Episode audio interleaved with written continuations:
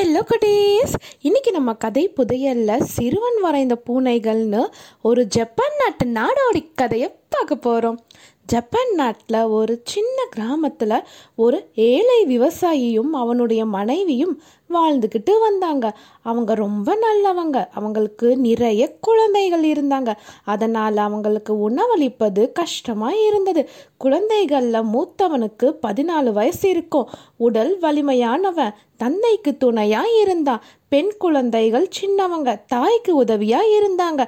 கடைசி குழந்தை சின்ன பையன். கடின வேலைகளுக்கு அவனோட உடல்நிலை தகுதியற்றதாக இருந்தது. ஆனால் ரொம்ப புத்திசாலி. மற்ற பிள்ளைகளை விட ரொம்ப துருதுருன்னு சாமர்த்தியமாகவும் இருந்தான் அதனால் அவனுடைய பெற்றோர் அவனை மத குருவாக்கலாம்னு முடிவு செஞ்சாங்க. பெற்றோர் அந்த சிறுவனை கிராமத்தில் இருக்க கோவிலுக்கு அழைச்சிட்டு போனாங்க. வயசான மூத்த குரு கிட்ட சிறுவனை குருகுல பயிற்சியில் சேர்த்துக்க சொல்லி வேண்டி கேட்டுக்கிட்டாங்க. மூத்த குருவும் அந்த சிறுவன் கிட்ட நிறைய கடினமான சில கேள்விகளை கேட்டாரு. அந்த சிறுவன் அறிவாளியாக இருந்ததுனால எல்லா கேள்விகளுக்கும் டான் டான்னு பதில் சொன்னான். குருவும் அவனை சிஷ்யனா சேர்த்துக்கிட்டாரு. மூத்த குரு போதித்த எல்லா பாடத்தையுமே விரைவா கத்துக்கிட்டான். சொல் பேச்சு கேட்கிற சிறுவனாவும் அவன் இருந்தான். ஆனா அவன் ஒரு தப்பு மட்டும் செஞ்சான் குட்டீஸ் தனியா இருக்கும்போது கண்ட இடத்துல எல்லாம் பூனைகளோட படத்தை வரைஞ்சான் பாடம் கற்கும் நேரங்களில் கூட பூனை படத்தை வரைஞ்சான் சுவரில் வரைஞ்சான் தூணில் வரைஞ்சான் ஏன் அந்த குருவோட புத்தகங்களில் கூட வரைஞ்சிருக்கான். பல தடவை குரு வந்து அவனை கண்டிச்சிருக்காரு. ஆனால் அவன் அந்த பூனை படம் வரைகிறத நிறுத்தவே இல்லை. ஒரு நாள் அவன் தாள்களில் அதாவது பேப்பரில் சிறப்பான பூனை படங்களை வரைஞ்சிட்டு இருக்கும்போது குரு அவன்கிட்ட கடுமையாக சொன்னார் நீ இப்போவே கோவிலை விட்டு கிளம்பிடு. நீ நல்ல குருவா இருக்க மாட்ட. நல்ல ஓவியனா வேணா வரலாம். உனக்கு கடைசியா ஒரு அறிவுரை சொல்கிறேன் அதை எப்போதும் மறக்காத. இரவு நேரங்கள்ல பெரிய இடத்துல தங்குறதை தவிர்த்திட்டு சின்ன சிறிய இடங்கள்ல தங்கு அப்படின்னு சொன்னாரு. குருவோட அறிவுரை அவனுக்கு புரியவே இல்லை. தன்னோட துணிகளை சின்ன மூட்டைகளா கட்டிக்கிட்டு புறப்பட்டான். போய் வரேன்னு மட்டும் குரு கிட்ட சொல்லிட்டு வேற எதுவும் சொல்லாம கிளம்பிட்டான். அவன் ரொம்ப வருத்தத்தோட கோவிலை விட்டு புறப்பட்டான். குருவுக்கு கீழ்ப்படியவில்லைன்னு தன்னோட தந்தைக்கு தெரிஞ்சா தண்டிப்பாரு. என்ன செய்யலான்னு யோசிச்சான் சரி நம்ம வீட்டுக்கு போக வேணாம் வேற எங்கேயாவது போகலான்னு நினைச்சான் பன்னிரெண்டு மைல் தூரத்துல இருக்க கிராமத்துல ஒரு கோவில் இருந்தது அவன் ஞாபகத்துக்கு வந்தது. அது மிகப்பெரிய கோவில். அங்க நிறைய குருக்கள் இருந்தாங்க. அங்க போக அவன் முடிவு செஞ்சான் ஆனா பெரிய கோவில் மூடப்பட்டிருப்பது அந்த சிறுவனுக்கு தெரியாது.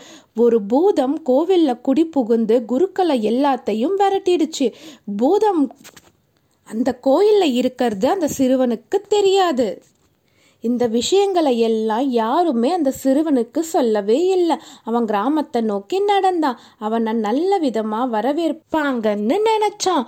இரவு நேரத்துல தான் அவன் அந்த கிராமத்துக்கு போய் சேர்ந்தான். கிராம மக்கள் தூங்கறதுக்கு போற நேரம். பெரிய கோயில்ல ஒரு விளக்கு மட்டும் எரிஞ்சிட்டு இருக்கிறது அவனுக்கு தெரிஞ்சது. அவன் கோவிலுக்கு போய் கதவை தட்டுனான். உள்ள எந்த சத்தமுமே கேட்கவே இல்லை. அவன் மறுபடியும் மறுபடியும் தட்டிக்கிட்டே இருந்தான். யாருமே வரவே இல்லை இல்லை. கடைசியில் அவன் கதவை தள்ளுனா கதவு திறந்துக்கிட்டது உள்ள ஒரு விளக்கு மட்டும் எரிஞ்சுக்கிட்டே இருந்தது. ஒரு குரு கூட அந்த கோவில்ல இல்லவே இல்லை. அவன் உள்ள போய் உட்கார்ந்தான் சீக்கிரத்திலேயே குரு எல்லாம் வருவாங்கன்னு நினைச்சான். கோவில் ஒரே குப்பையா இருந்தது. சிலந்து வலைகள் அங்கங்க தெரிஞ்சது. கோவில் ஏன் சுத்தமாவே இல்லை? ஏன் இப்படி இருக்கு? அப்படின்னு ஆச்சரியப்பட்டான். அங்க நிறைய வெள்ளை நிறத்துல ஸ்கிரீன்கள் இருந்தது. அவனுக்கு களைப்பா இருந்தாலும் ஸ்கிரீன்கள்ல பூனைகள் வரைகிறதுக்கு ஆரம்பிச்சான். நிறைய பூனைகள் வரைஞ்சான். அவனுக்கு நல்லா தூக்கமும் வந்தது. ஸ்க்ரீனுக்கு கீழேயே அவன் படுத்தான். திடீர்னு அவனுக்கு ஒரு ஞாபகம் வந்தது. இரவு நேரத்தில் பெரிய இடத்துல படுக்காத சின்ன இடத்துலையோ சிறிய இடத்துலையோ படு அப்படின்னு அவர் குரு சொன்னது அவனுக்கு நினைவுக்கு வந்தது. அந்த கோவில் ரொம்ப பெருசாக இருந்தது. அவன் தனியாக இருந்தான் மொத தடவையா அவனுக்கு கொஞ்சம் பயம் வந்தது. அவன் சுவர் ஓரமாக ஒரு பெட்டி இருக்கிறத பார்த்தான். பெட்டியை திறந்து அதுக்குள்ளார தூங்குனான் நல்லா தூங்கிட்டான் நடு இரவில் பயங்கரமான சத்தம் கேட்டது. அவன் கண் முழிச்சான். ஒருத்தருக்கு ஒருத்தர் சண்டை போடுற மாதிரியே இருந்தது. அவன் பெட்டிக்குள்ளார இருந்து வெளியே வரவே இல்லை. அவன் மூச்சு விடுறதுக்கு கூட பயந்தான். கோவில்ல இருந்த ஒரு விளக்கும் அணைந்தது. கோரமான சத்தம் தொடர்ந்து கேட்டுக்கிட்டே இருந்தது. அந்த கொடூரமான சத்தத்தில் கோவிலே ஆடியது போல இருந்தது. ரொம்ப நேரம் கழிச்சு அந்த சத்தம் நின்றது. அவன் பயந்துக்கிட்டு வெளியே வரவே இல்லை. காலையில் விடிஞ்சதுக்கு அப்புறமா சூரிய வெளிச்சம் வந்ததுக்கு அப்புறமா பெட்டியை திறந்து வெளியே வந்தான். கோவிலோட தரையெல்லாம் ரத்தம் இருக்கிறத பார்த்தா பூதம் மாதிரி ஒரு பெரிய எலி அங்க செத்து கிடந்தது அதை யார் கொன்றதுன்னு அவனுக்கு தெரியவே இல்லை. திடீர்னு ஸ்க்ரீன்ல அவன் வரைஞ்சிருக்கிற பூனைகளை பார்த்தான்.